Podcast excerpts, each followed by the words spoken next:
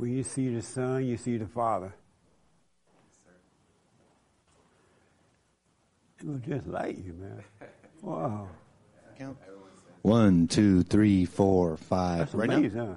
6, 7, 8, 9, 10. 1, 2, 3, 4, 5. 6, 7, 8, 9, 10.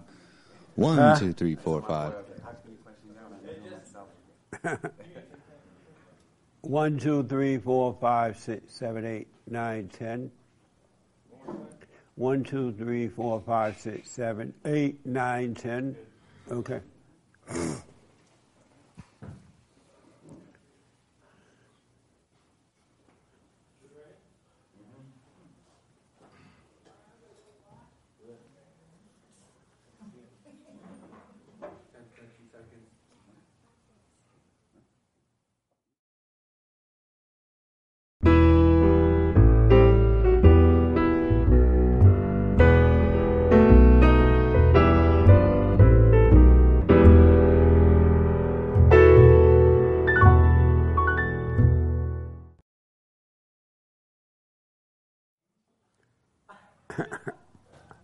Good morning. Welcome to church. I am Jesse Peterson.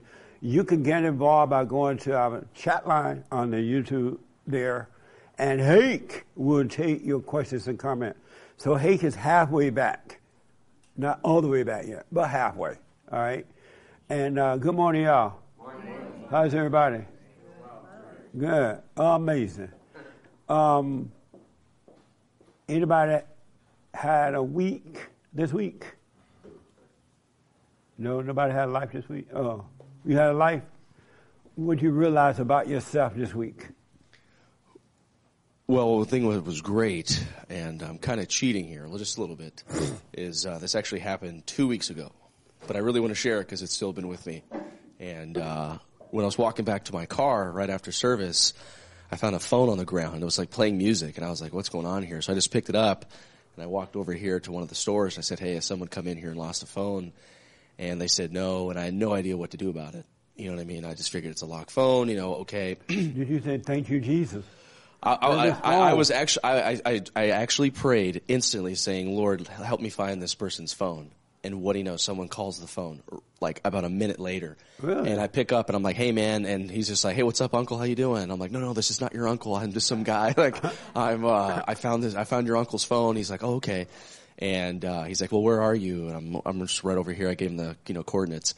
And he's just like, okay, I'm on my way. Give me 10 minutes. And I was like, all right. But I didn't get the guy's name. So I didn't know if, like, who is he and whatever. I don't want to give this phone to some random person. So I just want to turn off the music that's playing from this phone. And so I was just like, okay, maybe there's a passcode. And I open it up. There's no passcode. So I turn it off. I go into the contacts. I go into the favorites, and I just pick the first name. And what do you know? That's another nephew of this gentleman's cell phone. And so he answers saying, hey, what's up, uncle? How you doing? I'm like, hey, it's not your uncle, I promise you. I'm like, hey, man, I have your uncle's phone. Someone's on the way here to pick up the phone. I didn't get his name. He might be related to you, might be not. And he threw out some names. I'm like, no, I don't know who it is. And he's like, okay. And I said, hey, do you mind if I just stay on the phone until this guy comes, and then you could verify that this is actually somebody related to him? And so what ended up happening is, as we were just talking, he's like, man, this is really crazy because I just got out of an AA meeting. This is what the gentleman on the other line is saying. And I'm like, well, really? I just got out of church. He's like, no way. And so we start talking, and he starts sharing about his story, and I start sharing about mine. And I'm 2 seconds away from asking him to come to, JLP Church. And what do you know? This other guy shows up. He gets out of the car. He's like, hey, what's up, man? Do you have my uncle's phone? He's like, yeah. So I give him the phone. I tell the guy, I'm like, hey, man, do you know this guy? And turns out they were like cousins or something like that. And so what do you know? And it was just super cool. Oh, and it was such a great conversation. And like, me and this guy became like instant friends, like just talking for 5 minutes. So nice. It was pretty cool. So I don't know, maybe. That's amazing, man. Really, really cool. So interesting story. Yes, sir. Nice. Amazing. Yes. Yeah, I noticed that myself that I've changed some attitudes and some opinions on things, especially opinions on people. And so I learned never to believe anything about what's said about somebody unless I talk to that person or I hear that person myself. There's a lot of evil out in the world. Then the second part is if you put out love, and then love will come back. But if you put out evil, if you put out anger, and put out hatred, it destroys and kills. Yeah. And just a simple thing, just like children, and I was playing with some puppies the other day, and it was just a beautiful thing to see something so small and just fun with life. It was beautiful playing with dogs. Puppies. Who let the dogs out? Yeah. And so anyways, it's just hatred brings back hatred and brings back war and murder.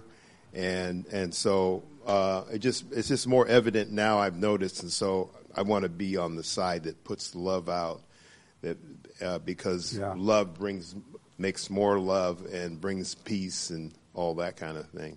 Nice. So, what's the difference between an intellectual mind and an intelligent mind? The intellectual mind thinks it's intelligent. It thinks that it is smarter than, it knows all the answers. It thinks it's got the answer to everything. And the intelligent mind understands that it doesn't know anything. Okay. What do you say to that? What's the difference between an intellectual mind and an intelligent mind? I would have to agree with what he said. What do you say? That the intellect believes in the information, but the intelligent mind knows to dismiss the information. Amazing. Right here, if you want to respond to that. What's the difference between an intellectual mind and an intelligent mind? I was never good at quizzes. It's intellectual mind. Wait, hold on. I know. Yeah. It's not a quiz.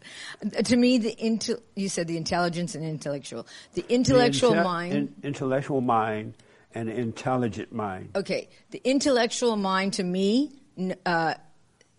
they know they're book smart. The intelligent mind. And maybe can't put a bag in the trash can because they're book smart. I mean, but the simple things is difficult for them. The intelligent mind knows more than the intellectual mind. That's just my opinion. Okay. This young man want to respond. I feel like the intellectual mind is a mind that always wants to overanalyze. Can't exactly execute, always wants an explanation, and can get lost in its own thoughts, while an intelligent mind has a little bit more of what you could say instinct and doesn't necessarily need to rely on all information, not in the sense it's going to make a decision, unintelligently, like based off of basically nothing. But I think an intelligent mind is going to also rely on experience, where an intellectual mind wouldn't. Okay. One last one. This young lady want to respond. What's the difference between an intellectual mind and an intelligent mind? To me, it feels like the intellectual mind is always kind of seeking more, wanting to learn more. There's like no stillness in an intellectual mind. And an intelligent mind kind of just, there is some stillness there, and there's more of just a knowing of things. Okay. Amazing. One last one, then I got to move on. Raymond, did I see your hand? Yes. Yeah. Intellectual mind and an intelligent mind. An intellectual mind believes it knows everything. An intelligent mind knows it, realizes it knows absolutely nothing. Amazing. And so you're all right, but I want to just add to it. What I notice is that an intellectual mind thinks it knows, as you said, it thinks it knows right from wrong, and it holds on to everything but the truth. Whereas an intelligent mindset rejects all, so it doesn't accept or reject anything. An intelligent mind does not accept or rejects anything. And what made me realize that is that we live in a very nasty, cruel, evil world today. like I've never seen before. I just never seen it be this way. And I know why it has gotten to this point, but it's interesting to be living amongst this at this time. Jesus, I remember one, I read, someone called Jesus good, and Jesus said, "Why do you call me good? No man is good." You remember reading that? That is in the Bible, right? Yeah, I thought I read that. He said, "Why do you call me good? No man is good." So now for all the Bible thumpers who think that Jesus is God, because if he was God and they called him good, he was right on, and he was giving them a bump fist, right? But he said, "No man is good. God is good. Only God is good." And so he is so right about that. He would beat hearts of wicked, pure evil. But what's so interesting about it, it looked like love. It sounded like love and feel like love because of that emotional stuff. But it's not love. It's hate. It is pure hate. I was going into the supermarket the other day, and I mentioned this on the radio show, and there was a man and a woman arguing out there. They looked like bums, you know, like street people. But they were arguing. And they would call each other names, slut and whore and drug addict. They were going back and forth calling each other names. And each one of them felt better than the other. Like their stuff wasn't as bad as the other stuff, right? And I'm standing there looking at that, I'm thinking, that's amazing. They both got bad things going on, what you call bad things, and yet they're judging each other. And they knew about each other's stuff because they would call each other names.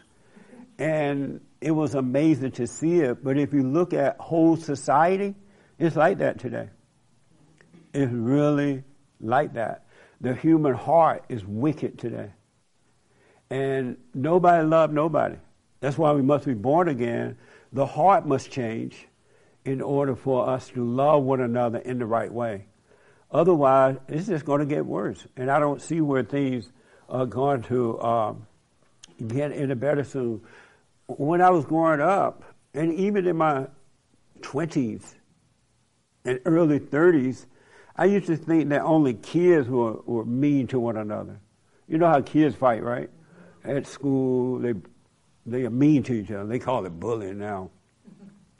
And I used to think that only kids were like that. I thought adults were different because I didn't know adults. I ran into some mean adults along the way of life, but I didn't know adults can be as mean as they are. They are like, they're worse than the children on the playground. They are mean to, in relationships, marriages, husband and wife, it's a mess. It's a real mess. And I often wonder, why do people get married? And you ask them, why did you get married? And they say, well, I thought that was the thing to do. How you get married because you think that's the thing to do? You know what I'm saying? I thought you're supposed to grow up, become a good person, get married, start a family. And I realized they've been brainwashed to believe that. The world has given us the wrong moral standards. And we're trying to live up to that standard, and it ain't going to work because it's the wrong one. It's the world's idea of what morality is, and it comes from the devil. It doesn't come from God. We don't know God's standard until we are born of the heart, and then start to ego die, and you start to see his standards. And it's nothing like what you can imagine. You can't even imagine what it is. Your ideas about it is all wrong. Really, you have any idea you have about God is wrong. Any idea I had about God is wrong. That's why ain't nobody happy. Have you noticed that? People turn on each other just like that. You get them mad, it's over. It's just over. They argue with one another. The people that were arguing in the market there, or on the lot there at the market, they are no different than the married couple or the rich couple that live in Beverly Hills or wherever they live, or the famous couple or the Christian couple. They're all the same. There's no difference.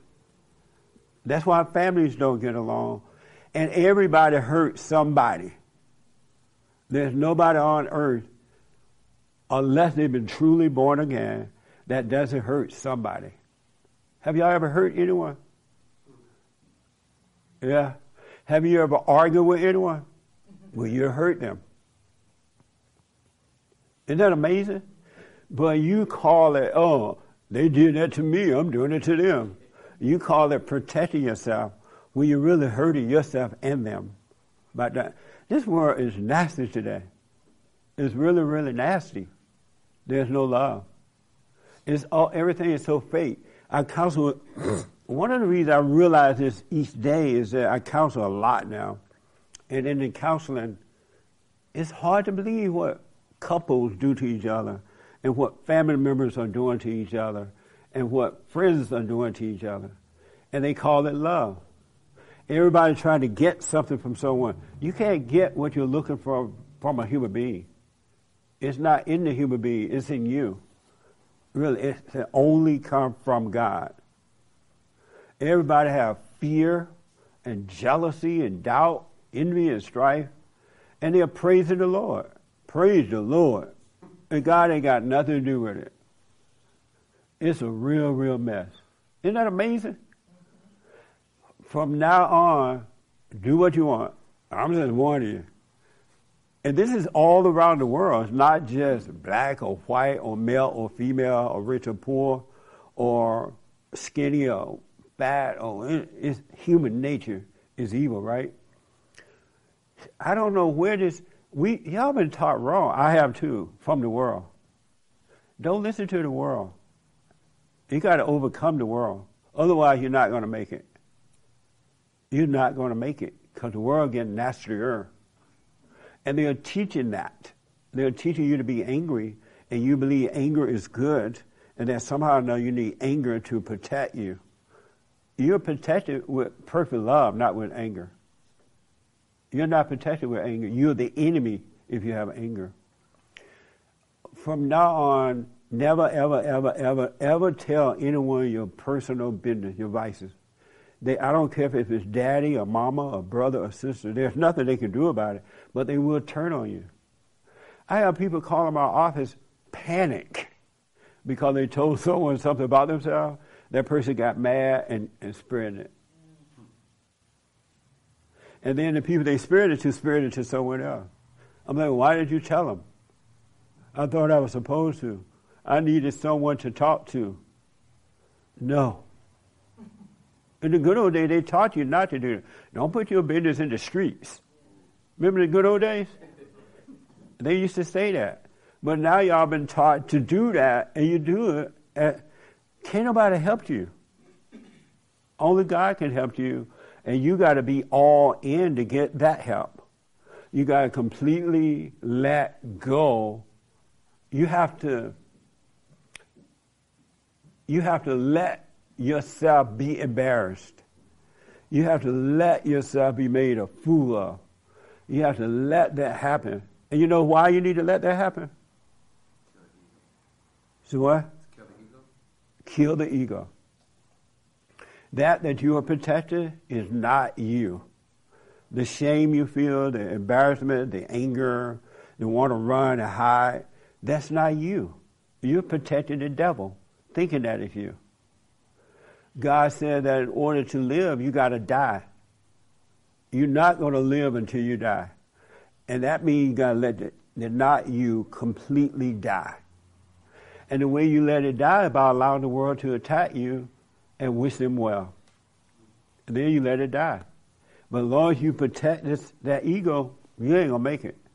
And once your heart is changed from anger to love, which is hatred, then you have the power to overcome the ego.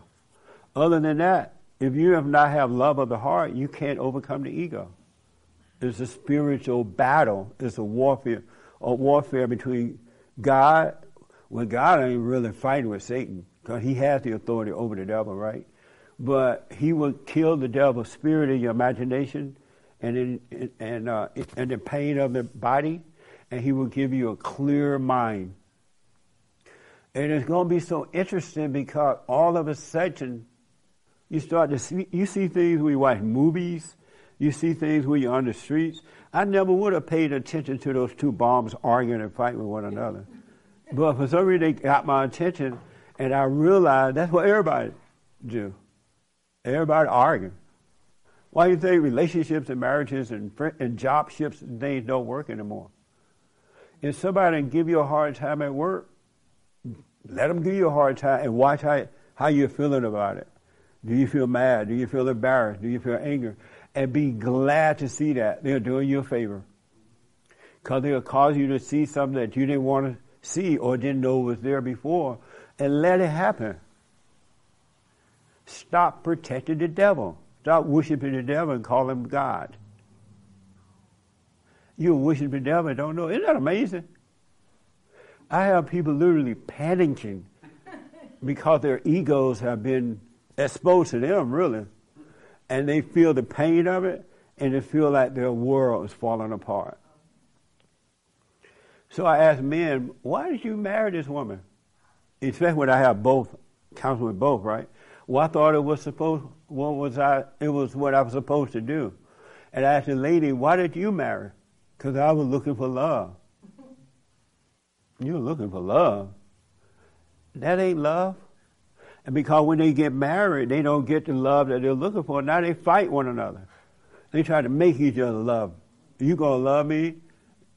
I ain't going nowhere. I'm staying, and you going to love me. And they end up nearly killing each other. And then when they break up, because finally they do, they want to still kill one another. Take the house, take the clothes, take the dog, take the cat, take the children. And they call that love. And the government is no better. Everything you're going through and doing to each other, the government is doing it too because they have the same demon in them. That's why we have war. They're trying to kill one another to feel good about being wrong, to feel like they're right. We need love in the world. You got to stop running and start facing it. Face it in you. The kingdom of heaven is inside of you.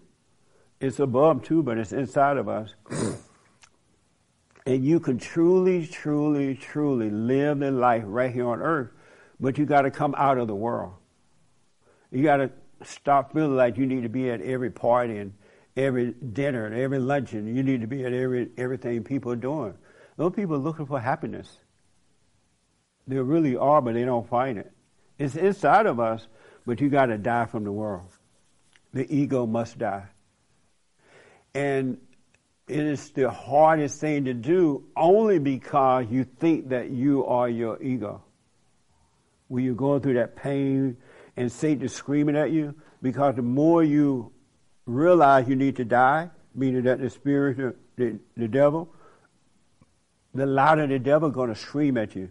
He doesn't want to lose you. He wants to get you ticked. He wants you yelling. He wants you running from it instead of facing it. He doesn't want you to see it. But if you want to live, it got to die. It's crazy. And this is coming from all sides. It's not just coming from the non-Christian. It's coming from the Christians, the Jews, and everybody. Every human being treats each other that way until they are of love. And when you are truly of love, you will not hurt one another. It will be impossible. It will be impossible. Any questions about that? Yes, ma'am. It's just that it's funny that you say couples marry because they thought they had to. Yeah. Not too long ago, my grandson asked me when I was his age, what I wanted to be when I grew up. And I thought about it because I didn't have that answer. You'd think you would have it right away. And I said, I don't know. All I could think of was I wanted to be a mom. And he says, that's all you wanted to be? And I said, yeah. Well, you didn't want to be any particular thing? No. Because I knew that's what, that's what I was raised around. Yeah. And my mom has kids go to school, and didn't have any, inspiration to be anything but that, get married and have kids. Amazing. And you got married? And to this day, I got married, but my husband's passed, but to this day, I couldn't tell you why. I mean, I can't even tell you why we broke up. There's not even, I mean, because back when I was married, if they said something wrong, you kicked them out, you moved on, you know, kind of thing. And it was, it's unfortunate because I couldn't tell you why. Why you got broke up? Why I got divorced. Amazing, huh? Yeah, just it is amazing. Yeah. Sad. I didn't know it was this bad. Yeah, it was bad. It was married couples. And then I did the whole kid hate your dad thing, you know. Yeah. And just everything you say to the, I mean, down to the wire, it happened. It's almost like a cycle. Mom gets the kids against the dad. Dad, you know, doesn't come around. Kids don't know the dad, you know, and unfortunately at the point that they did want to know, he'd passed on. But everything the way you said is like to the book. Amazing. I saw this movie where this couple broke up and the father died. The mother ended up in the old folks home with cancer. And so they had one son. And the son became a stalker, and he would kill women. And so what he did, he got a job with the phone company, alarm company. I guess they have these cameras now where you can see in the people home from wherever they're. Don't they have no kind of cameras? You had to be crazy then. Who would give somebody permission to sit up in somewhere else and look at you moving about in your home? Isn't that crazy? Yeah. But when you have anger, you do crazy things. You really, really do, because you're living in the intellectual mind instead of the intelligent mind.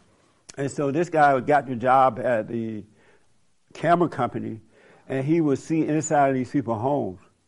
Wow. And so he was able to kill 2 to 3 women because he knew everything in their home. He knew how to turn the alarm off. He knew when they was in their home, and he hated women.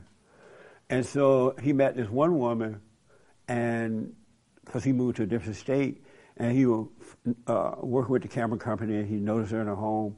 So he went to this old people home and told his mother, "Mama, I met another woman, and she's a really nice lady. I really like her." And she said, "Oh, poor woman, stay away from her," because she knew he was going to kill her. And then she was blaming the father for it. She said, "I should have left your father a long time ago. Your father did this to you, made you that way." And when she was saying it, he got mad at her. He said, "Shut up," call her name. And he was like, "Shut up." He said, "No, what is he left you, your mouth?" And she like, "Why you hate me so much?" And then he like, "Oh, I don't hate you." But he hated her, right? He hated his mother. And he hated the mother because the mother had turned him away from the father and pretended to be the good one, which he really was the one that was the bad one too. And he hated her for that. And as a result, he went out killing women. Isn't that amazing? But don't let these people hook up the alarm in your home. Doesn't common sense say, "No, I don't want anyone watching me in the house"? Because people are angry, they are crazy. That makes sense? Y'all know anybody that done that? Don't do that. You know somebody like that? Outside. That, no, having it in the home. Yes, sir. Yeah, there's actually an ADT employee who was spying on a ton of women that when he was setting up the alarms, and you could totally look this up, he would add his email to the alarm so he could view everything remotely as well when these people are thinking that, "Oh, it's only me. And, yeah, he ended up, you know, obviously getting fired, getting charged, and the whole shebang. Allegedly, or that happened? No, it happened. If you let somebody put cameras in your home, and they can look at you, deserve to be spied on. Really. Because you're asking for it. You're saying, "I'm a freak. Put the cameras in my house so you can watch me." That's what you're saying. That doesn't even make sense, though. Some things, like even in my politics, some things didn't make sense. But nowadays, all the wrong stuff makes sense to the wrong people, to angry people, to the angry people. The cell phones have the cameras on both sides. What? Cell phones have cameras on both sides of them. What does that mean? Well, there's a camera that faces your face, and then there's a camera that faces away from you, so they can see both sides of you. Because I don't carry a cell phone, and I put a piece of tape over the camera. What a mess. So, when I become president, I'm getting rid of all this mess. I'm going to bring back the plantation, the mule, and the landline. There you go. And the landline. Landline would be nice. Do you understand that you got to return to love? You got to die before you can live? Anybody going through that right now, you're dealing with the ego death? You're dealing with it? What is it like for you? It's like seeing everything you've done wrong, what kind of a person you truly are. Yep. Yes. And the time will come, and somehow it wouldn't really matter at all. Yeah, absolutely. Ain't nobody no good. In the depths of you, you're pure evil to the core, and you can't face it because you want to think of yourself as being good. Jesus said, "No man is good. Don't call me good. I'm not good. No man is good." But in that fallen state, you want to call yourself good. And that's why you never want that ego to be exposed, because you think you're good and you're not. Trust no human being with anger. Not one. That's your enemy. That's your enemy outside, and that's your enemy on the inside of you. Anger is pure evil. And the ego is evil to the core. And I understand now, and I don't even understand the whole of it yet, but I'm understanding why we must die in order to live. You're not going to make it in this world. There's not one person you can trust. But when you overcome the ego thing, you don't need to trust anyone. You only need to trust somebody if you're in a fallen state. And so the ego makes you think you need to trust someone. But if you let that not you die, then you don't worry about trusting or not trusting. You don't worry about it. And I'm looking at the news and the media. Grown people going out of their way to hurt other people. Like, why? Because they are insecure. They want fame. They want attention. They want money. And grown adult men and women, supposed to be intelligent, right? They have degrees. And they're trying to hurt each other in the media.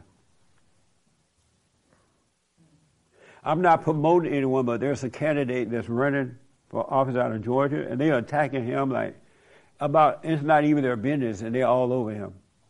And they get a joy from attacking. A joy. It's time to wake up and become the light of the world and salt of the earth. It really is. So, any question about that?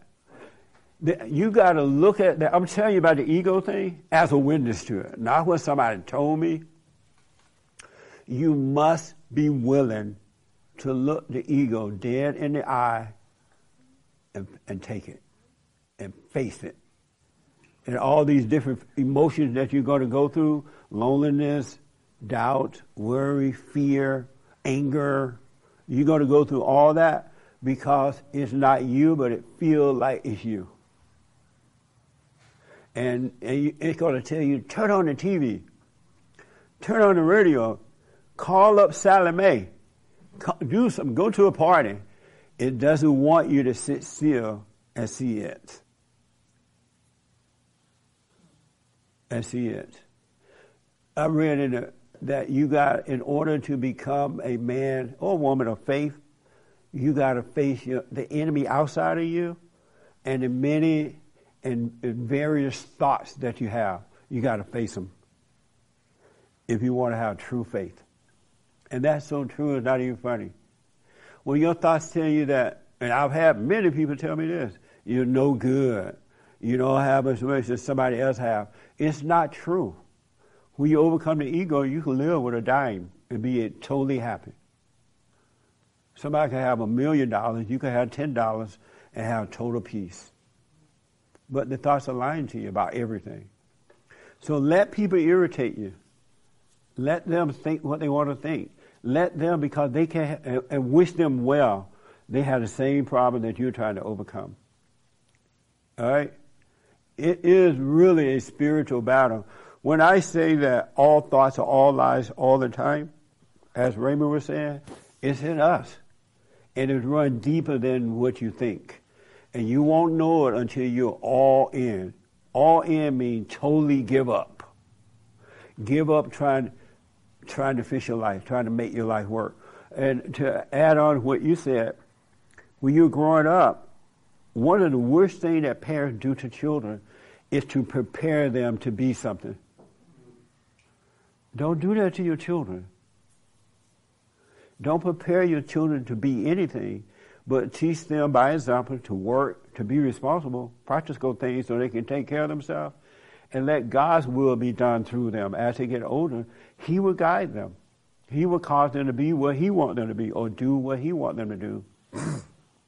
But when you teach them, you got to go to college, you got to get a degree, you got to get this, you set them up for failure. Because now they're trying to live up to what you want them to be, and they can never do it. Just like you could never do it. Just be a good example for your children. My grandparents and parents, they never told us to go to college. But I remember when I first moved to L.A., and I saw all these people going to college, I used to wonder, why didn't my parents tell me to go to college, right? But they, thank God they didn't. They taught me to work and be responsible, pay my bills, don't be begging and stealing and doing all that stuff. But they never taught me I had to go to school and get an education. That's why when we were even in high school or something, they didn't push that stuff on you. They didn't send you to school, but they went into, what kind of grade you got today? I don't even think they ever asked me about a grade. I never had to hide my report card because they never asked to see it. But they did teach us to work, though. They taught the practical things. And that's the way the kids should grow up. That way, they have a clear mind, and God will guide them. He'll use them, whatever they put on earth to do. Anyway, did I see your hair? Yeah. And then I saw yours, right? Did I see your hair, too? Okay. Yes. I'm in an office where there's a lot of tension, a lot of... I don't know. I was out for 9 months on a disability, and I came back, and there's still all this tension and anger. And it's an office where basically they, the fact that I wasn't there, nobody took over my job. So, of course, you're going to have angry customers. And so I told them when I came back that I'm not going to, that I'm coming back a different person. You may not know me. This is what I'm about. And it didn't include anger. And I said, I will not project anger. I will not scream at customers on the phone or let them scream at me. Yeah. It's just not going to happen. Well, they do. And everybody gets sucked into it. And then when it comes to me, I just listen. And then I tell them, I hear you're upset. I'll try to get you an answer, but I don't know what I can tell you because there's obviously been some problems. It's just I tried to de-escalate the anger, but the anger's all around me in the office.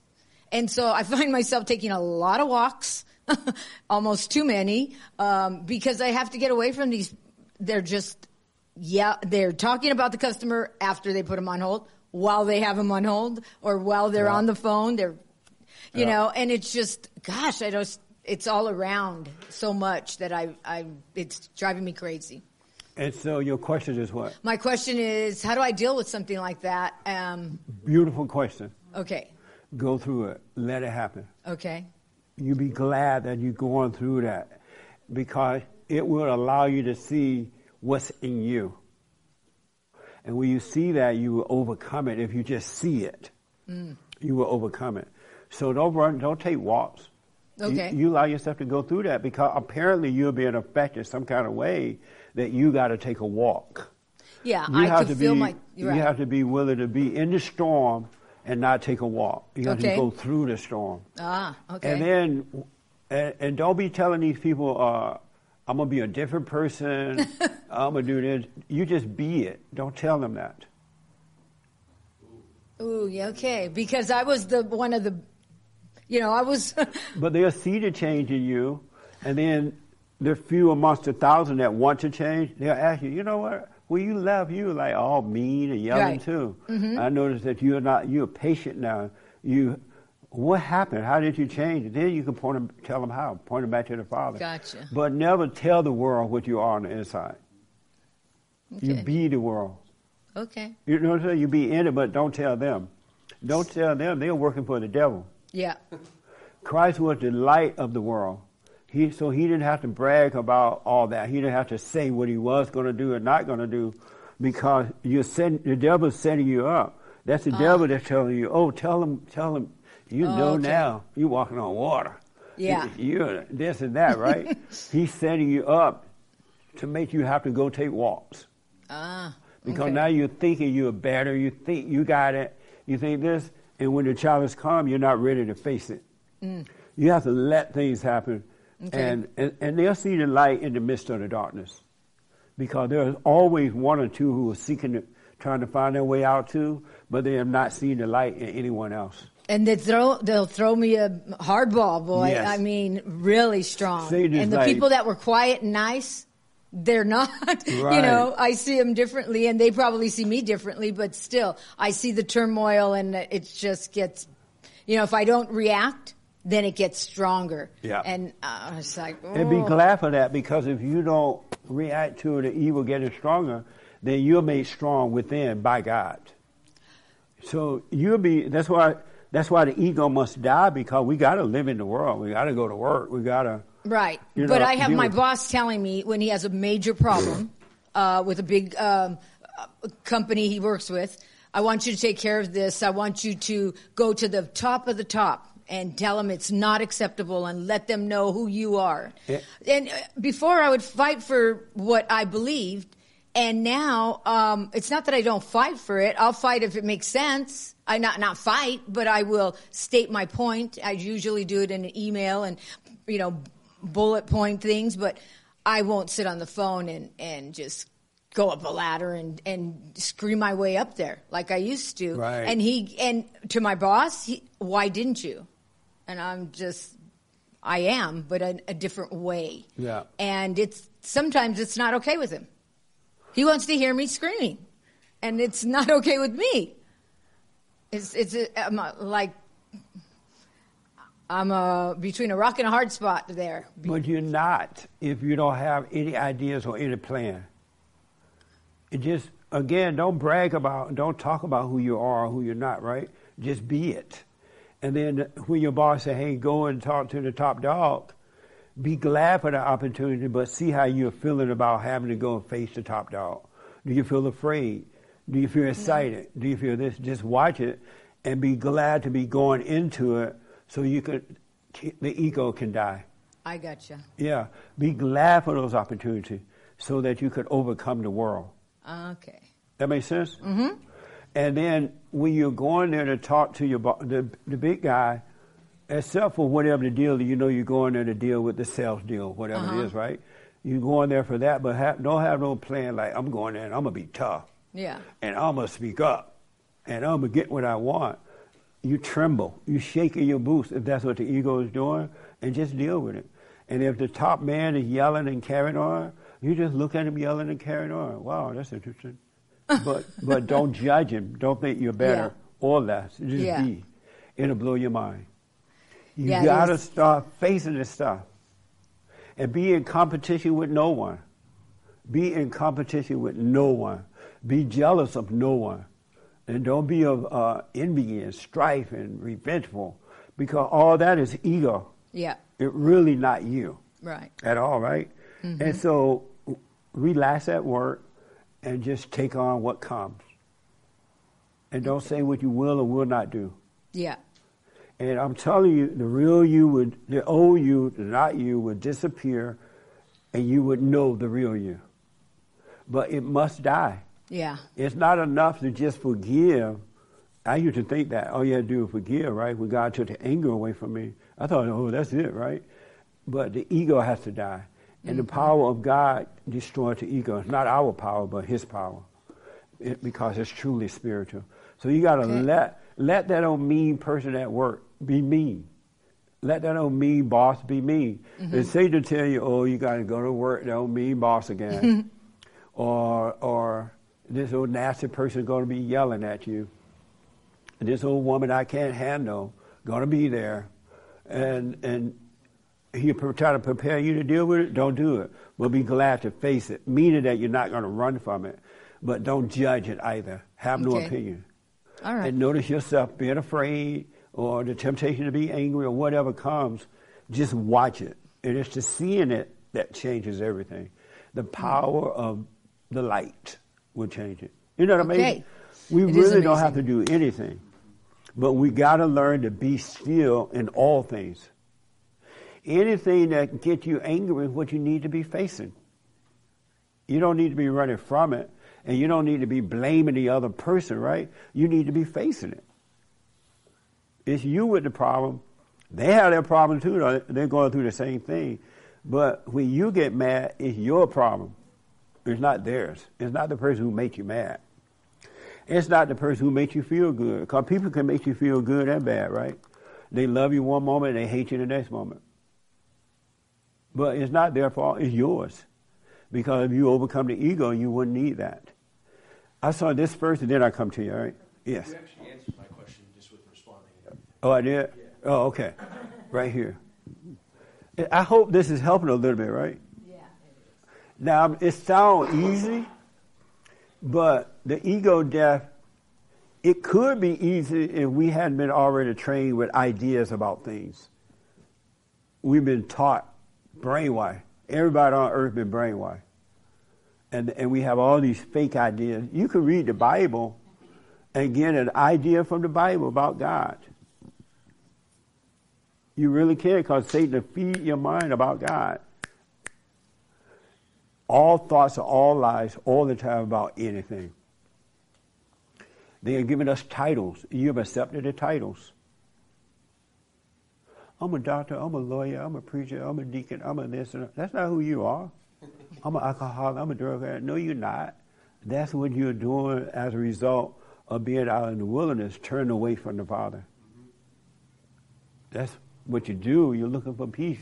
It's not who you are at all. Throw down the identities. Throw them off. And have no identity. Now, you can't make this happen on your own, just so you know, right? You got to be still, and learn to be aware. Watch. Okay. Praise Jesus. I think it's interesting though when you're talking to her about work and you're going on farther about looking at sitting in these feelings when when either you feel the world's attacking you or whatever. But I realize as you're talking, and correct me if I'm wrong, it's like we have to be willing to sit in it, face the storm, right? Walk towards the problem instead of run from the problem. And again, correct me if I'm wrong, but I'm understanding it as like in my own personal journey as, those moments are important to killing the ego. And at least for me, I've experienced them in a positive light because when I have those moments and I sit in them, it allows me to see in the end, right? It allows me to see that feeling, whatever it was the ego, and it wasn't me. Even though it's like my problem to deal with, right? Because I'm separating from that ego, like we all are.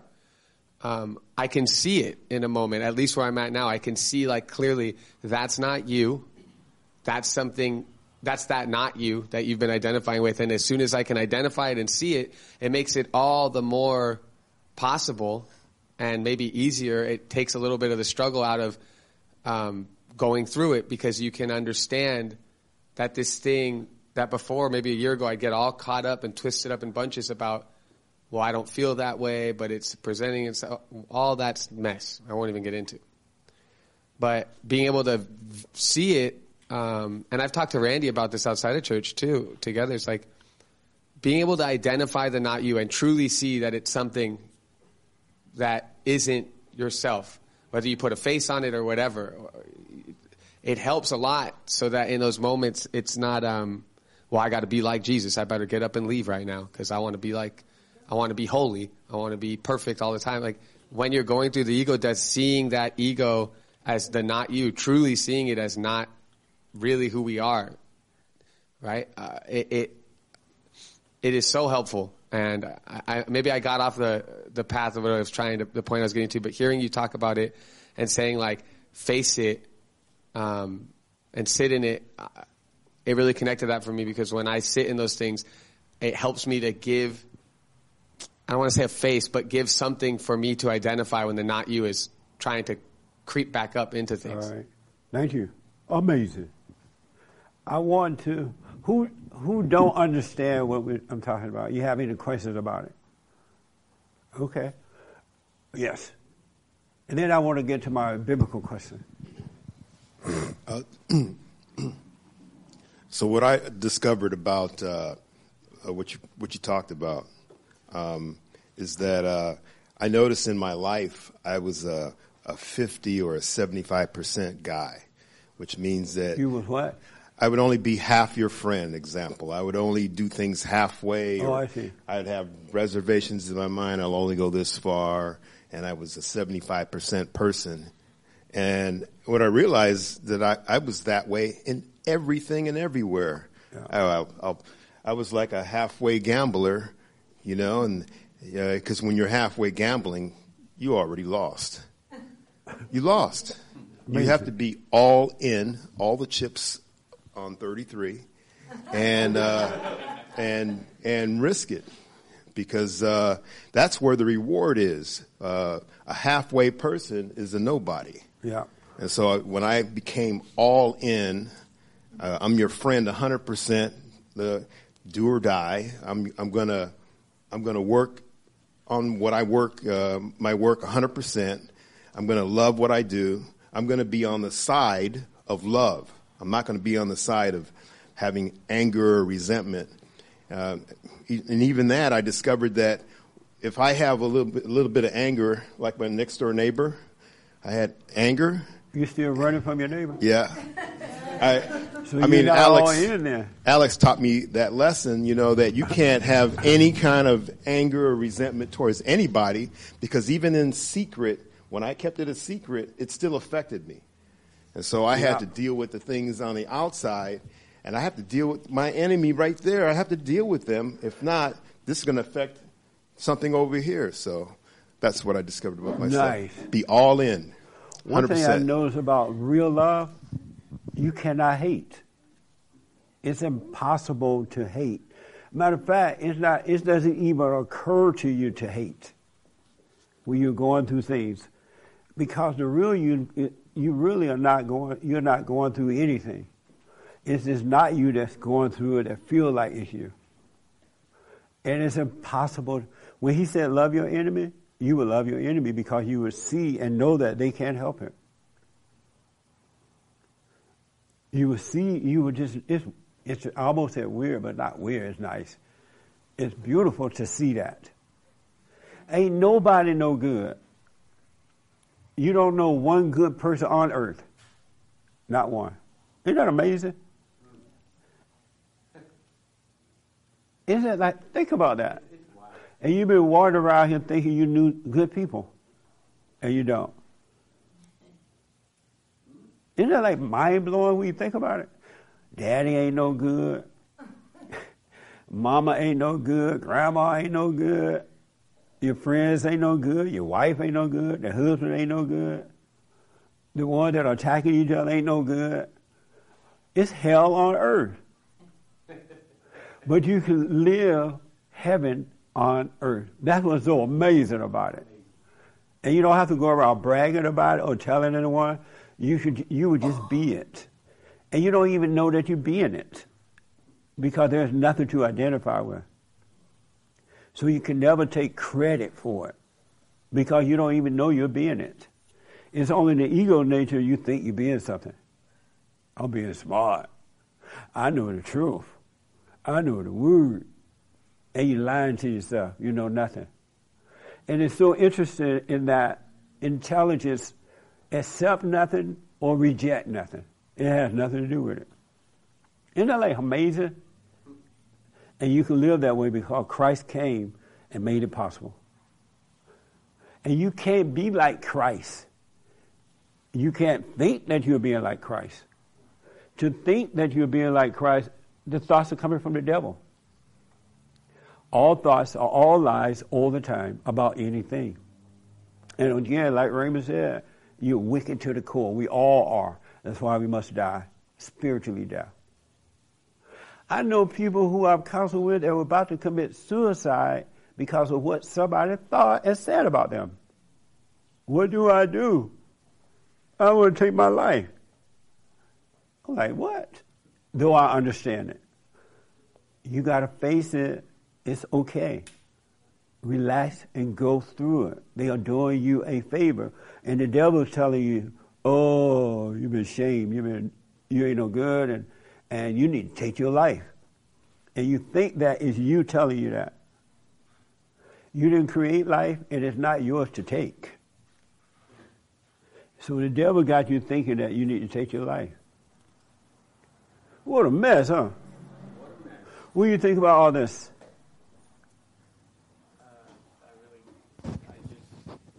Anything. I'm not really thinking anything. I'm just listening. Yeah. Does it make sense? Yes. It makes sense? Yeah. Right on. And so are you doing the silent prayer? Yes. Every morning, every night? Not all but most. I'm sorry? Not all but most. And why not? Haven't suffered enough yet, I guess. You're not tired of suffering? Yeah. Just a little sprinkling of it. Yeah. This is not going to happen until you learn to be still. It's in stillness that this happens, right? Because in stillness is where one place that Satan doesn't want you, and it's the perfect place that God wants you. He wants you to be still so he can take over. And he will take over. But the devil taught you out of not being still. Oh, nothing is happening. Oh, you're just sitting there looking silly. It's not working. You need to be praying out loud. You need to do it after work. Do it at work. You don't have time. You do have time. You have time for everything else. Right? Just notice the things you want to do, you have time to do them. Yep. But the thing that is important to you, you don't have time to do them. And then the devil make up excuses why you don't do it. You're still worshiping the devil. Anytime you listen to the voice, the imagination, that's why God said, bring every thought into captivity. Anytime you listen to the imagination, you're worshiping the devil. You're saying, praise Satan. Amazing. What, the biblical question, what makes a hero? I would have to say only God. Only God? If they do exist at all. How does God make a hero? I don't know. I don't believe in him, I guess, is a start, but yeah. I'm sorry? Believing in him is a start. And so why did you say only God can make a hero? Because if someone else is sort of having a heroic effect, it couldn't be. It's coming through them, not from them. So. Okay. Yeah. Amazing. What's a hero? What makes a hero?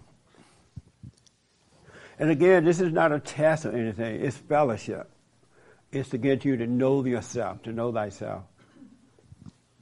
Yes. I'd have to say, a man reliable, conscious, common sense, basically on call.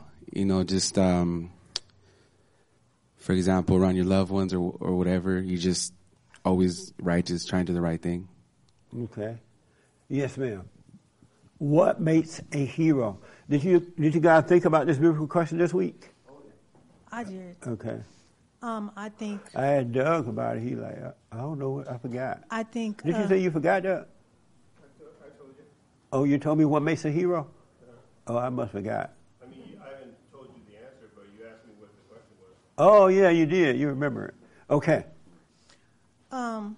comic books and movie studios make heroes. I think they're fictional. I don't think heroes exist. Comic books and movie studios make heroes like Superman, Batman, and Spider-Man. Other than that, I think that they're fictional, that they don't exist, that it's just a title. It, like you said about titles, it's just another title that society puts on people. So comic books and movies make heroes? Those are what makes heroes. I don't think heroes exist. I think, like, for instance, if a firefighter goes and saves someone out of a burning building, people may say, oh, he was a hero, but he was doing what was in front of him. He was doing his job. And I seen when... Have anybody ever told you that you are a hero? No. You never been called a hero? No. So you never helped anybody? Well, I'm sure I've helped anybody. People, no, not a hero. People have said other things about me, but not a hero. I've been called every name but a hero. But when COVID was in full force, I noticed I drive by like hospitals and they would have signs saying heroes work here. And I really thought to myself, that's not true. Like whoever works there, worked there because they're doing their job, not because they're a hero. So yeah, how do you be a hero if you're getting paid? Yeah. If you're a nurse, and the Chinese virus come out, you've been trained how to handle it, right? Mm-hmm. What makes you a hero? They're like, you get paid overtime if you work overtime. Right. So I think it's just a title. Oh, okay. What makes a hero?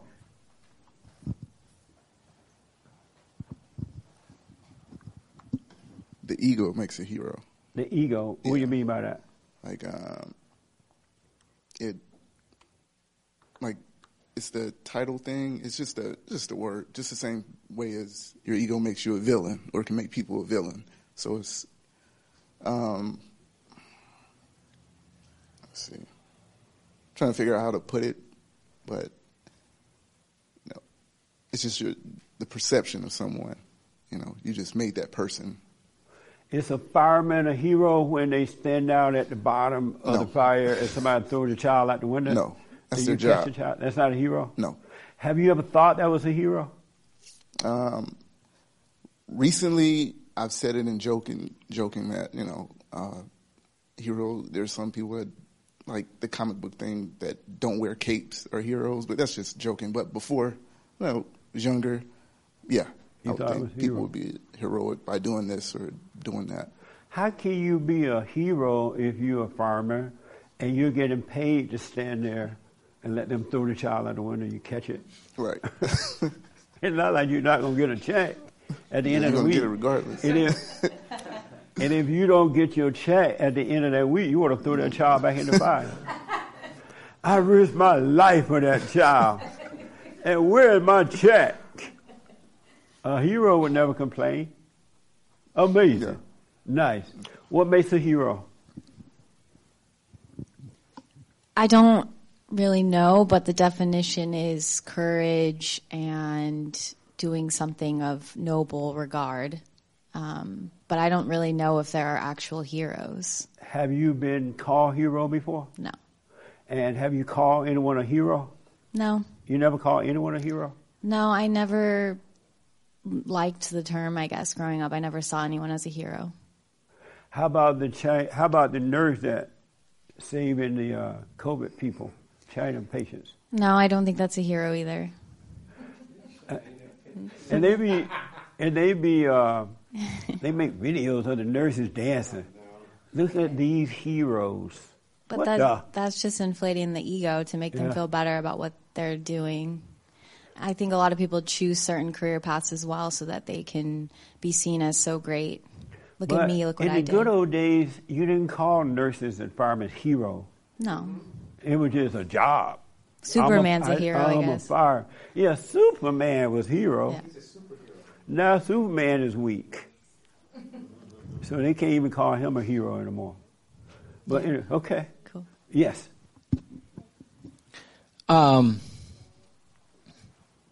What makes a hero? someone who's willing to stand alone, get to know themselves, and with God save themselves so that they can be the guide and example for others to then also be saved and save themselves. Should a person... You're a hero. Should a person do that to be a hero? I'm sorry? Or should a person seek the Father in order to become a hero? Or should they seek the Father so their soul shall be saved? Uh-huh. One more time. What is the real purpose of returning to the Father? So that you can be a son of God. And by doing that and by showing that through working on yourself and knowing yourself that you are being saved through yourself, you're a hero for your own self, with God, of course. But that is the example for other people to know that it's possible. But once you truly overcome this stuff and you're free, would you think of yourself as a hero? I would say anyone who is truly born again and is a son of God is now a fisherman of men, and that's the hero. Okay. Amazing. What the... Like I said, you're a hero, Jesse. Whatever. What makes a hero? That's a good question.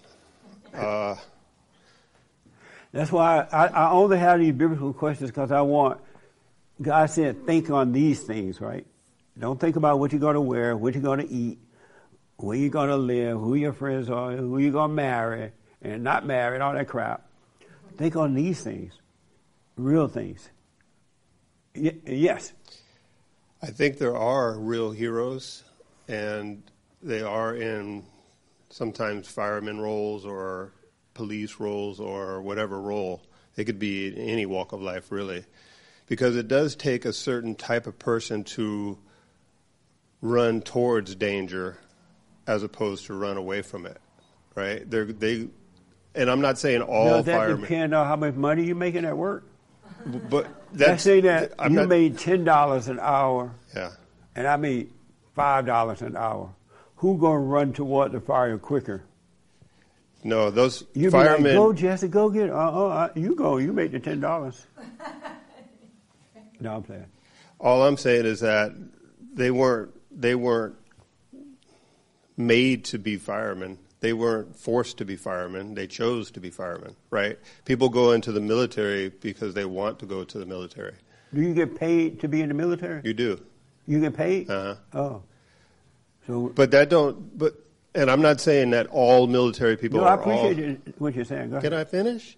Go ahead. I'm not saying that all of them are heroes, because some people do, you know, they somebody said it, they take that job because it makes them look better or feel better or something like that.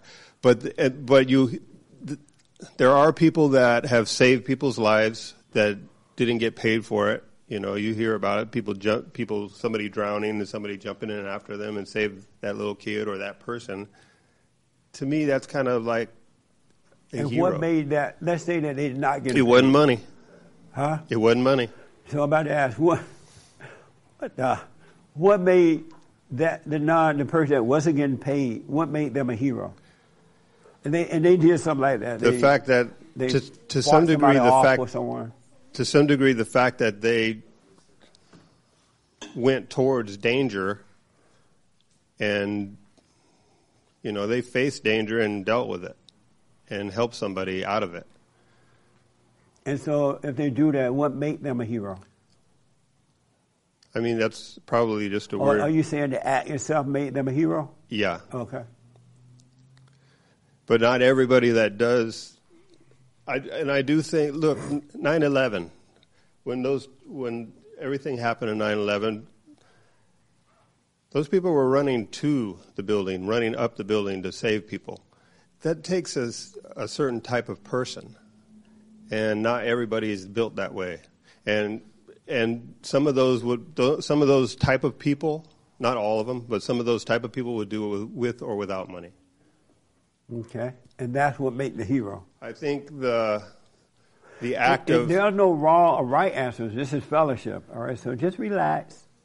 It's fellowship. We're fellowshipping. I think the fact that they are not thinking about themselves, because once you see danger and you're trying to help somebody, you could just look, I'm not doing that. And you could be thinking about yourself. Right. But they don't seem to think about themselves. They may not be, they may just see something and do it. I don't think they really go through too much thought process. I think that, I don't know how to say it, but I think that is the courageous part. That's the hero part. Okay. The part that they're not really saying, oh my God, I could do this and look great on TV. I think that part is the hero. Okay. Oh, amazing. This young lady want to respond to it in the black sweater. What makes a hero? Me? So many things I've been thinking of as I'm listening to the discussion. First thing I thought of was a hero is somebody that sacrifices. That, you know, so usually there's a humility to that. And then there's been a lot of conversation about running towards the trouble instead of away from it. And I remember when I was in a Bible study learning about that and how that's, you know, as a follower of Christ, you know, we're told to fear not. So we don't run from situations. And even you direct us to not run from our anger and just to rest in it. So all of that kind of has that element of hero where you're just... There's no fear of it. There's no fear of destruction. So then, therefore, you know, we're here to be of service and to help other people. Okay, amazing. Yes, ma'am. You want to answer the question? What makes a hero? Okay. What makes a hero? They sacrifice themselves. They sacrifice yourself? Nice. That's amazing. Thank you. I appreciate it. How old are you? 6. Nice. Oh, amazing. Yes, sir.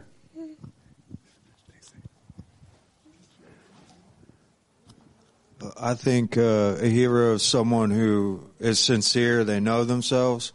And regardless what people say or think about them, they're going to do what they can to help whatever they believe in. Okay. Amazing. Yes, sir. So just as the 6-year-old said, because I've thought about, you know, what is a hero? A hero would never call themselves a hero. A hero would be somebody that risks their life for somebody else. A hero is somebody like Christ. There is no greater love than a man to give his life for somebody else. And a lot of times heroes die. Those are true heroes. They've sacrificed themselves, just as the little girl said, sacrificed their own life to save somebody else. Like what Doug said about when they had the attack in New York, and the firemen went in there and risked their lives. To risk your life, to sacrifice. Was that an example? Exactly, to help someone or somebody in the Army, Audie Murphy. He was the old hero of World War II, and his name is Audie Murphy. Where's he now? Where's Audie now? I don't know. Oh, he dead? Did somebody say he dead? Oh, and so it's nobody guessing. What the? It's a noticeable thing. But anyway, go ahead. He's alive, and you can tell he is alive. No, when he was alive, afterwards he lived, and his nature. It looked to me, in my opinion, that his nature kind of changed. He was like a real heroic type of person, a real person. He's 100% person, not like me. I'm 57. So what makes a hero real fast? I don't know. Christ-like nature. You don't know? A Christ-like nature. A Christ-like nature. Okay. The young man in the blue want to respond. Well, I'm going to give an example of a hero that I was shocked. Long story short. Okay. I believe Ukraine President Zelensky is a hero, and I'm shocked that I'm saying this, but he... But what makes a hero? He's got courage. Not who is a hero. What makes a hero? He got courage. To beg for money? What's that? You mean like when he's going around the country begging for money?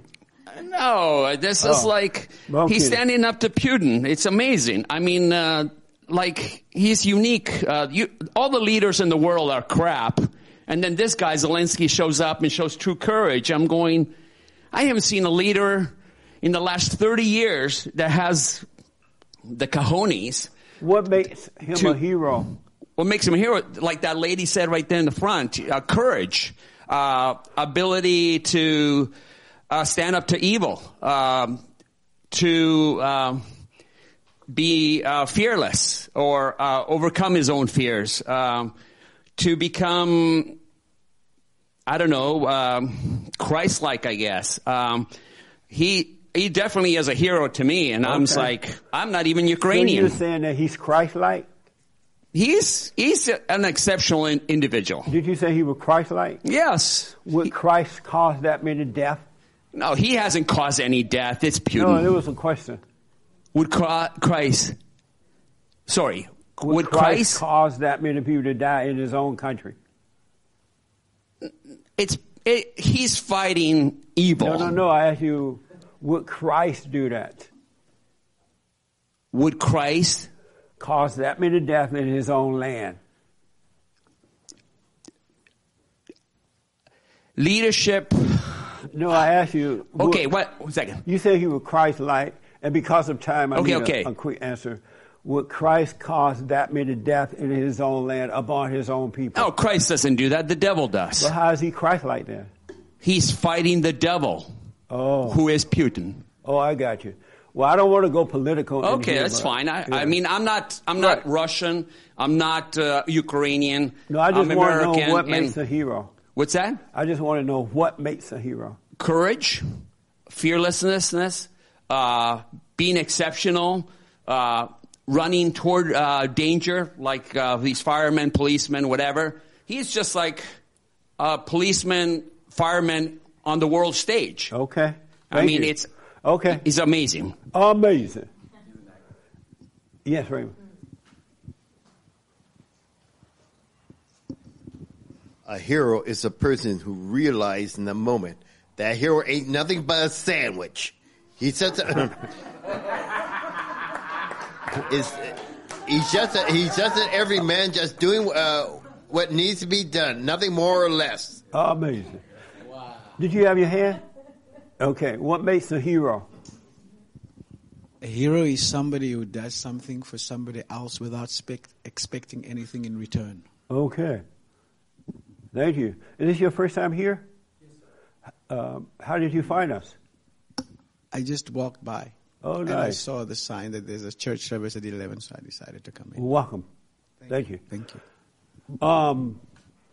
Nick, what makes a hero? I don't know. I heard, I don't know. You don't know? I don't. There's no such thing as a hero. People make you a hero by calling you a hero. Have you noticed that? And then when they get mad at you, you're no longer a hero. No such thing as an illusion. Because when you help people, you know, when you truly help people for no reason at all, you expect nothing in return, you don't think of yourself as a hero. It's the people that make you a hero. They make you a hero, and they take the badge away from you, and you're no longer a hero. Just think about the football players and basketball players who they call hero, and then they find out something that they didn't like about the person. That person is no longer a hero. That person is a zero. And you run around, that's a hero. What a hero. And then you heard what somebody else said about them. They're no longer a hero. It's an illusion. And then you walk around feeling like a hero because everybody said it. And then when you walk by and praise you, you really feel like a hero. And then you come back down the road and they have changed their mind that you're no longer, that ain't no hero, that's a zero. Now you feel like a zero. You got to watch out for the world. The world is a setup. A person that is really, really trying to be right and do right doesn't think of themselves as a hero because they know their help comes from God. They take no credit. They wouldn't even consider taking credit. And if you call them a hero, they don't want it. They don't accept that because they know that you can't see. It's not from them, it's from God. Anybody disagree with that? Yeah. Oh, good, a lot of people. Let's start back here first. Yes. Me? Uh-huh. Did you disagree with that? Yeah. Okay. I know it's not right to say it, and I know, you know, especially you don't like... Christ said, I'm not good. No man is good. Only God is good. Why do you call me good? He was going around doing heroic things, and he didn't even want praise for it because he knew his help came from God. But the world go around praising, giving, and taking away, and you feel like it when they say it. It's easy to go on TV and beg for money, and people stand up and applaud you, give you dumps of money, and you act like you're fighting a war. Because if you had love, you would never have a war. That's why I asked, would Christ have done that, right? Christ had love, so there never was a war. He never caused a war. It was a spiritual battle. But if he had an ego, he would have started wars everywhere. It's all the... When you start to die from this ego, you're going to see you've been living an illusion about everything. It's an illusion. It's not real. Yes, go ahead. So the reason why I disagree is because, like, when you talk about when you were little and you would say, I always wanted to be a son of God. Right. I always was like, I want to see what that's like. I want to see if that's possible, right? Yeah. And you said, show me the thunder or the lightning or, you know, that whole story. But like you just told her earlier about, don't say you're going to be different. Just be different. Yeah. And then you become a new example of the world. You're in it, but not of it. But you become a new example that there can be a different example of the world. Right. So the heroic spirit that comes through somebody who is showing that it can be a different world. We can have the heaven on earth. We can have that. To be that light and to be... Not that you are, but the heroic light that's working through you or whomever. I'm using you because I said you. But whoever it is, that spirit is heroic. That is like why America loved Trump, because it wasn't him. It was the spirit of the country that was lit up through him or whatever. So all I'm saying is that someone to be an example of that spirit is not only, I think, necessary, but it's, like you said, it just is. Regardless of if someone wants to accept it or not. Well, what you don't realize is that when the ego is dying and peeling away, there's nothing left for you to put a title to. There is nothing left that you can say or take credit for. It just is. And being that is, there's nothing, you know. And yet there's everything. It's life itself, right? But you cannot there's nothing in you that will accept a title for it, or you can put a title to it because you truly know that you had nothing to do with it. You had zero to do with it at all. It's just...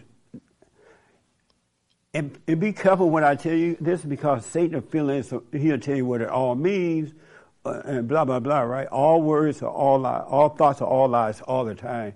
So as you sit here and out there listening to this, don't let Satan tell you, oh, I'm going to be nothing now. I'm just going to be is.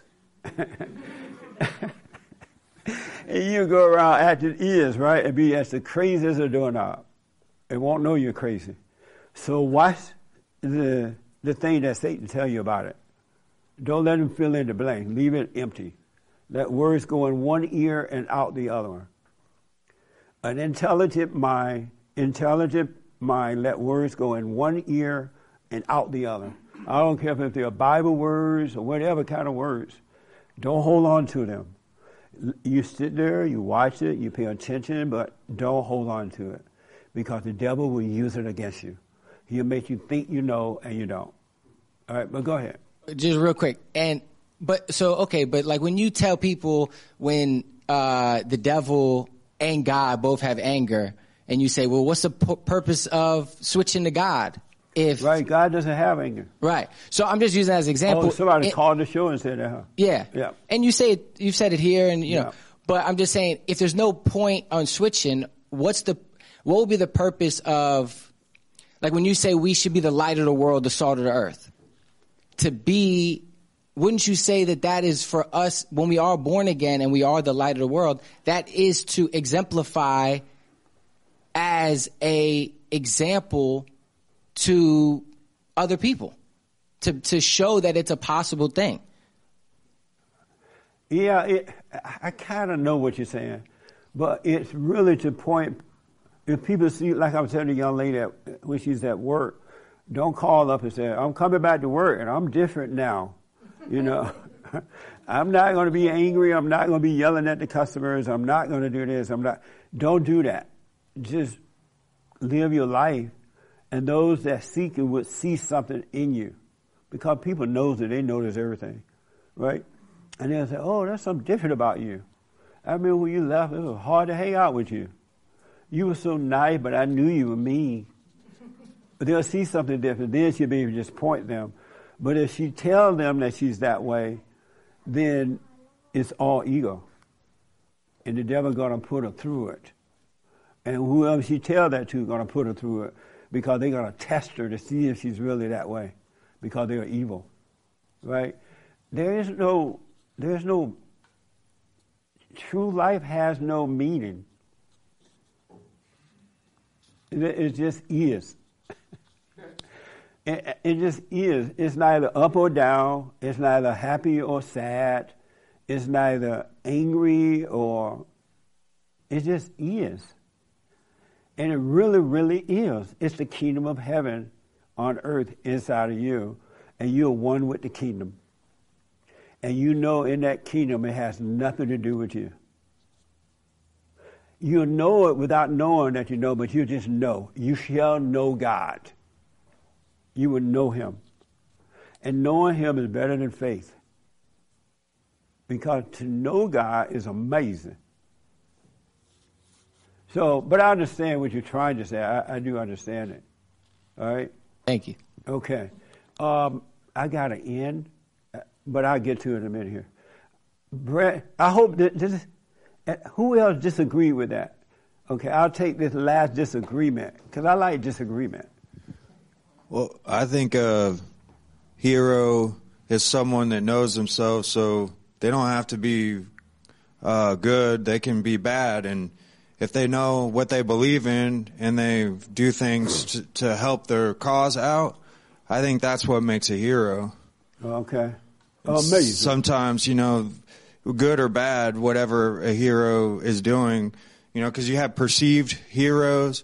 They'll try to, you know, make you believe what a hero is. But, you know, I have my own beliefs. Can you imagine knowing that there's no such thing as a hero? Just imagine living like that. And that doesn't mean, like when you use the fire thing, you know, you appreciate what people do to help. It's like, wow, that was deep.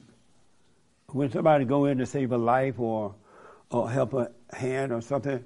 But others' hero mess ain't heroes. Well, I think someone who knows what they believe in and they're able to do things to help out their cause, and whether good or bad, you know, they're changing things. So I feel like that's heroic. Okay. So it doesn't have to be good or bad, in my opinion. It should be. That's just what I think. Yeah. Okay. Amazing. I can't. If I let you answer that, I let Frankie answer it, somebody else. I think he was before me anyway. Right. I was just going to say something, but let them do it. Well, go ahead. No, go ahead. I'll ask you after. All right. So I hope this helped today. Really, pay attention to you. All right? And give everybody else the finger. Pay attention to you. And you should know everything around you. You're going to start seeing everything for what it really is. Even movies. I see movies different now. I never seen them in the depths that I can see them now. It's crazy. I'm like, I missed all that before. The movies are just like the people. The same evil that's in you is in the people that are acting, and it's no different. The world is evil, and it's the people of the world. And Christ came that we may change. When you're up and down, you're worshiping the devil. That's not you, it's evil. When you try to get something from someone, you're evil. People, they don't have it to give it to you. Nobody has anything. Daddy don't have it, mama don't have it. And when I say forgive your father and mother, you're only forgiving them so you can return to the Father, to God's, because you're never going to have peace. And mama dragged you down. And daddy tend not to follow their children around and make them feel responsible for them. It's the mother that does it. It's not like the mother love you. Mama don't love you. Mama is setting you up to take care of her. And now you walk around taking care of mama, hating her. And in your mind you think, why don't she just go and die? Lord, I ain't going to take care of her tonight because she's put guilt on you. Our parents didn't do that when I was growing up. My grandparents, and I was close to them, they never made me feel like I needed to take care. As a matter of fact, they didn't want you to take care of them. When my grandmother got old, her kids wanted her to move and stay with them, and she was like, no. She was living in that house by herself down in Alabama. And they finally convinced her, okay, come up to Indiana and we'll let you stay at her. They built these big apartment buildings for senior citizens, and each senior citizen will have their own apartment inside the building. That's the only way that she agreed to come. But that has changed too. The world is evil. But anyway, take a look at yourself so that you, and be honest with you. You ain't got to tell everybody out there, but at least inside of you, be honest about what's going on. And and that's the truth that will make you free. Telling everybody else your business ain't going to make you free. It's going to put you in bondage. All right? But be honest to you and know the truth, and the truth will make you free. What's going on? Do the silent prayer. Stay with it, stay with it, stay with it. I don't care what anyone else does. You be still and know God. All that hooping and hollering and carrying on, if you want to do it. But after you're done, be still and know God. All right? And watch those thoughts. Don't hold anything against anyone. Become your own man. Become your own woman. I have an amazing question for this week. Amazing one. Ooh. What do you think of yourself when you're judging others? What do you think of yourself when you're judging others? Let me ask the first time. What do you think of yourself when you're judging others? You're asking me? Oh. Y'all made me high. I think we all have... No, what do you think of yourself when you're judging someone else? I don't really have the power to judge anybody else. So you never judge anyone? However, if somebody does something wrong, then something is... If somebody does something wrong, it's okay to think or say to that person that you're doing something wrong, and vice versa. Because I am not perfect, and I'm bound to do something even wrong today, even though if I don't want to. In fact, everybody in this room, we will do something wrong because we are all imperfect. Okay. That's what I think. And okay. I don't think that... Do you have anger? Do I have anger? Do you have anger? I do. You do. And how did you become angry? Stupidity of people. I'm sorry? The stupidity of people. So, I'm sorry to call it like that. I didn't mean to say it. Other stupid people made you angry? Well, you know,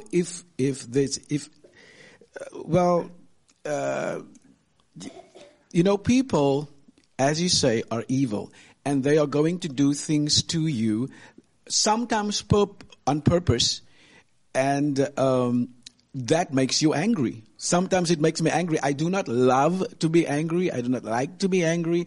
I do not. I want to overcome your anger? Excuse me? You want to overcome anger?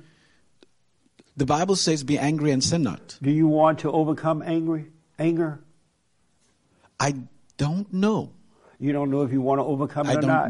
I don't know. When you're ready to overcome it, let me know and I'll tell you how to overcome it. Can you tell me? Yes. How? Can you answer it? Forgive your mother. Forgive my mother? Yeah.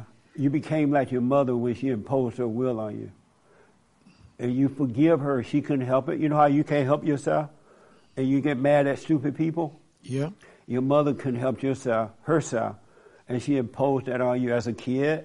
And so you have her identity. And if you forgive her for doing that to you and forgive your father, you can overcome. The spirit of anger will be taken away from you. I don't have anything against my parents. And they're not alive anymore. Well, then, just hold on to it until you're ready. But when you're ready to see that you do resent them, go and forgive them. But don't do it until you see it for yourself, all right? I don't resent my parents, though. Okay. I don't resent them. I miss them. You miss them? I miss them. Oh. Yeah. How old are you? I'll be turning 50 on Wednesday. 50? Yeah, 50. And you still miss your parents? Well, my mother was taken away by death, of course, when I was 10 years old. She was taken away? Yeah, she died when I was 10. Oh, yeah. Amazing. Yeah. So you miss her? Yes, I do, but I don't often think about her because she wasn't in my life that very long. Where's your daddy? My dad passed away too about 8 years ago. Amazing. Yep. You don't look 50. I don't look 50? Black don't crack. Amazing.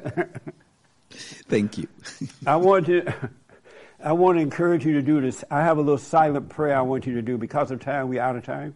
But I want you to do that. You give it a try where you can be still, let God take over. And He'll show you what's really going on inside of you. All right? And we're here every Sunday morning, so feel free to come. All right? Del, you wanted to answer that? What do you think of yourself when you're judging others? When I'm judging others, I think I'm way better. Amazing. Is this your first time here? Yes. What do you think of yourself when you're judging other people? I don't intend to judge other people. I'm sorry? I don't intend to judge other people. But when you are doing it, what are you thinking about yourself? I don't have an answer for that. So you just judge them without thinking, well, I'm better, or I'm this, or I'm that? No. Do you think you just like them or worse? No, I don't make a judgment. So you don't make any judgment on yourself, you just judge somebody else? I don't judge other people. You don't judge other people? No. You have never done that? Well, I've known the Lord for... Speak up for me. Decades. So what now? I've known the Lord for decades, so I don't have some of the tendencies you're talking about. Have you ever judged before you knew the Lord? I don't know. I was a teenager then. Oh, so you knew the Lord since you found the Lord when you were a teenager? Yes. And you have not judged anyone since you were a teenager? I don't think that way. You don't live that way? I don't think that way. You don't think about judging people? Right. That's amazing. Since you were a teenager? Right. Amazing. Is this your first time here? Yes. Oh, what's your name? Your first name? What did he ask? Your first name? Maureen. How did you hear about us? My niece. Oh, your niece brought you? Uh-huh. Right on. Well, welcome. Any questions about anything? No. Nice. Well, make sure you come back. We're here every Sunday, all right? And Thursday nights, the third Thursday night for ladies only. And first Thursday night for men only, all right? Well, thank you for coming, Marie. I appreciate it. So we're totally out of time. Thanks for your tithing and offering. Get on that straight and narrow. Now, it's not going to be easy, only because you have identified with the wrong self, all right? If you had never done that, it would be easy. It would be easy. But don't give up. No matter how hard it gets, no matter if the world turns against you, be willing to stand alone. God is with you. You just don't know it yet, but he's with you. Thank you all for tuning in. I appreciate it. Thank you all for coming. Amazing.